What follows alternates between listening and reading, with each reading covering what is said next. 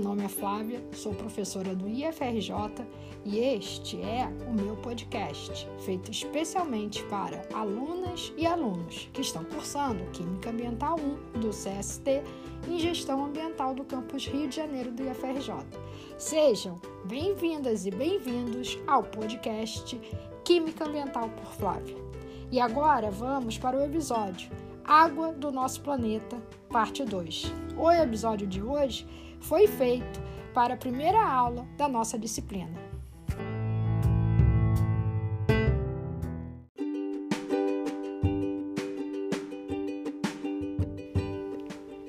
No início do ano, a água que chegava aqui em casa tinha um cheiro e um gosto muito ruim. Isso não aconteceu só aqui. Vários cariocas relataram a me- o mesmo problema. Na época, a geosmina foi apontada como a grande vilã, pois ela seria a substância responsável por alterar o gosto e o cheiro da água que estava sendo tratada na acetálica.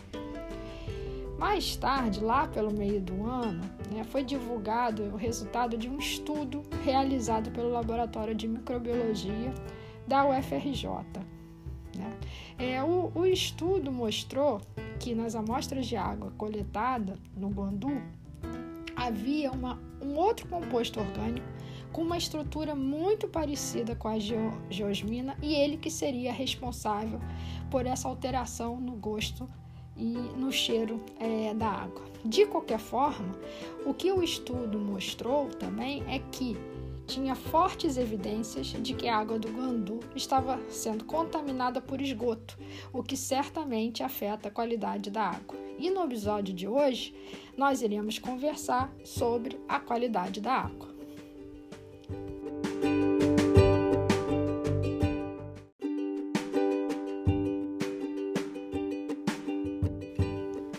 No início do ano, eu ouvi várias vezes a mesma fala quando a gente estava conversando se a água é, de casa já estava boa ou não. Isso era um papo recorrente entre os cariocas. E eu ouvi algo do tipo, ih, a água lá de casa ainda tá com gosto ruim. Lá em casa ainda não tá chegando água pura. Mas, gente, existe água pura? Vamos pensar. A água é uma substância composta por hidrogênio e oxigênio. Sendo assim, uma água realmente pura deveria conter somente hidrogênio e oxigênio. Se considerarmos que uma substância está pura se e somente se não estiver contaminada por nenhuma outra substância, podemos chegar à conclusão que em nenhum local do ambiente iremos encontrar água pura. Gente, até a água da chuva está contaminada, pois o C O dois, gás carbônico, presente no ar atmosférico, se dissolve nas gotas de chuva. Nesse caso, o C O dois seria uma impureza da água. Agora, é bom a gente lembrar que nem toda impureza é prejudicial, muito pelo contrário, algumas podem ser até benéficas. Vou dar um exemplo, né? A presença dos ânions carbonatos, C O três dois menos, e bicarbonato, H C O três menos, vai possibilitar a neutralização, pelo menos em parte, de, de solução aquosa ácida gerada em atividades de mineração. Aliás, essas soluções ácidas geradas na drenagem ácida de minas, que é um fenômeno conhecido pela sigla D A N, é um dos maiores problemas ambientais relacionados à indústria da mineração. Resumindo, não encontramos água pura no meio ambiente. E é por isso que, para avaliar se uma água é adequada ou não, na realidade, nós temos que saber o uso a que ela se destina. A qualidade de um determinado rio pode ser considerada boa para irrigação, mas ruim para o abastecimento doméstico. Águas com maior qualidade permitem a existência de uso mais exigentes. Por exemplo, água para abastecimento humano, água para recriação de contato primário, tem que ser uma água com grande qualidade. Já águas com pior qualidade permitem apenas os usos menos exigentes.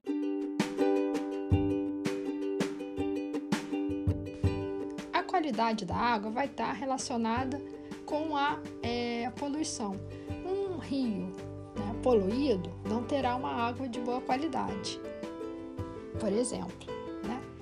Mas mesmo assim, esse rio pode é, servir para um, um uso menos exigente, como, por exemplo, é, para navegação, né? É importante a gente também discutir o que é um poluente, né?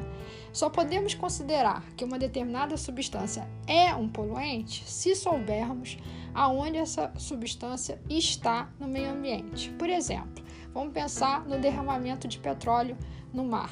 Quando esse acidente ocorre, ele causa vários danos à vida marinha. Vamos lembrar que lá no final de dois mil e dezenove, a gente teve um derramamento de petróleo na costa brasileira muito extenso, principalmente, né, na costa brasileira do Nordeste, que causou a morte de diversos animais e, além disso, várias atividades, como o turismo e a pesca, foram prejudicadas, né? Nesse caso, certamente, o petróleo é considerado um poluente. Mas quando o petróleo está num poço de petróleo, em águas oceânicas profundas, ele não é um poluente. É, existe uma série de atividades humanas que podem provocar a poluição de corpos d'água, ou seja, inserir poluentes, né, é, em rios, em lagos, no oceano, né? A falta de saneamento básico é um dos maiores responsáveis pela degradação ambiental dos rios no Brasil. Quando eu falo saneamento básico, eu estou me referindo a um conjunto de serviços e infraestruturas que vai desde abastecimento de água, passando por coleta e tratamento de esgoto, drenagem urbana e coleta de resíduos sólidos também.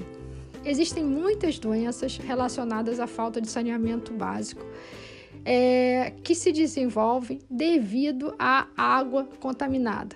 Por exemplo, a, có- a cólera ela é transmitida pela água e já causou a morte de muitos brasileiros, né? Nesta disciplina, nós não iremos estudar os micro-organismos patogênicos, que são aqueles micro-organismos cal- que causam doenças e mortes. Esses poluentes aquáticos eles vão ser uh, estudados na disciplina de microbiologia. Na nossa disciplina de Química Ambiental um, iremos estudar a poluição causada principalmente por efluentes domésticos e industriais e os parâmetros físico-químicos que são alterados por estas fontes de poluição.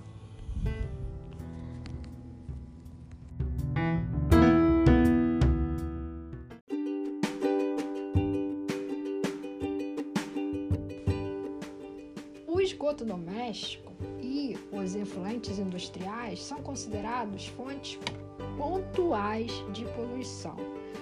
É, por que são fontes pontuais? Porque o seu ponto de origem é facilmente identificado e diagnosticado.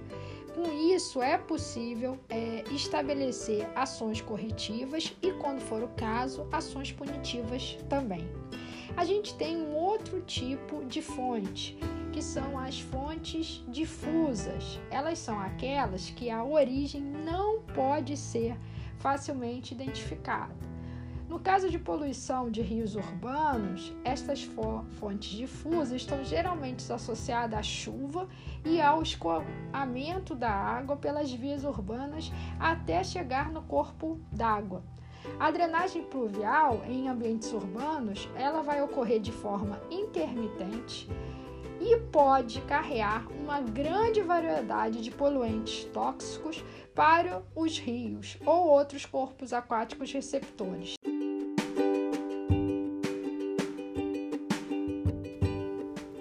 Voltando para o caso da crise hídrica carioca, é, que nós conversamos no início do episódio, né?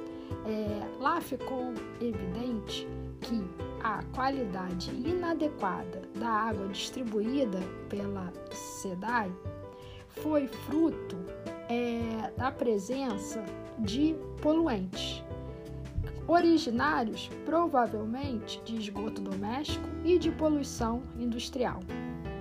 No episódio de hoje, é, o nosso objetivo era justamente discutir e mostrar porque é muito importante a qualidade da água disponível.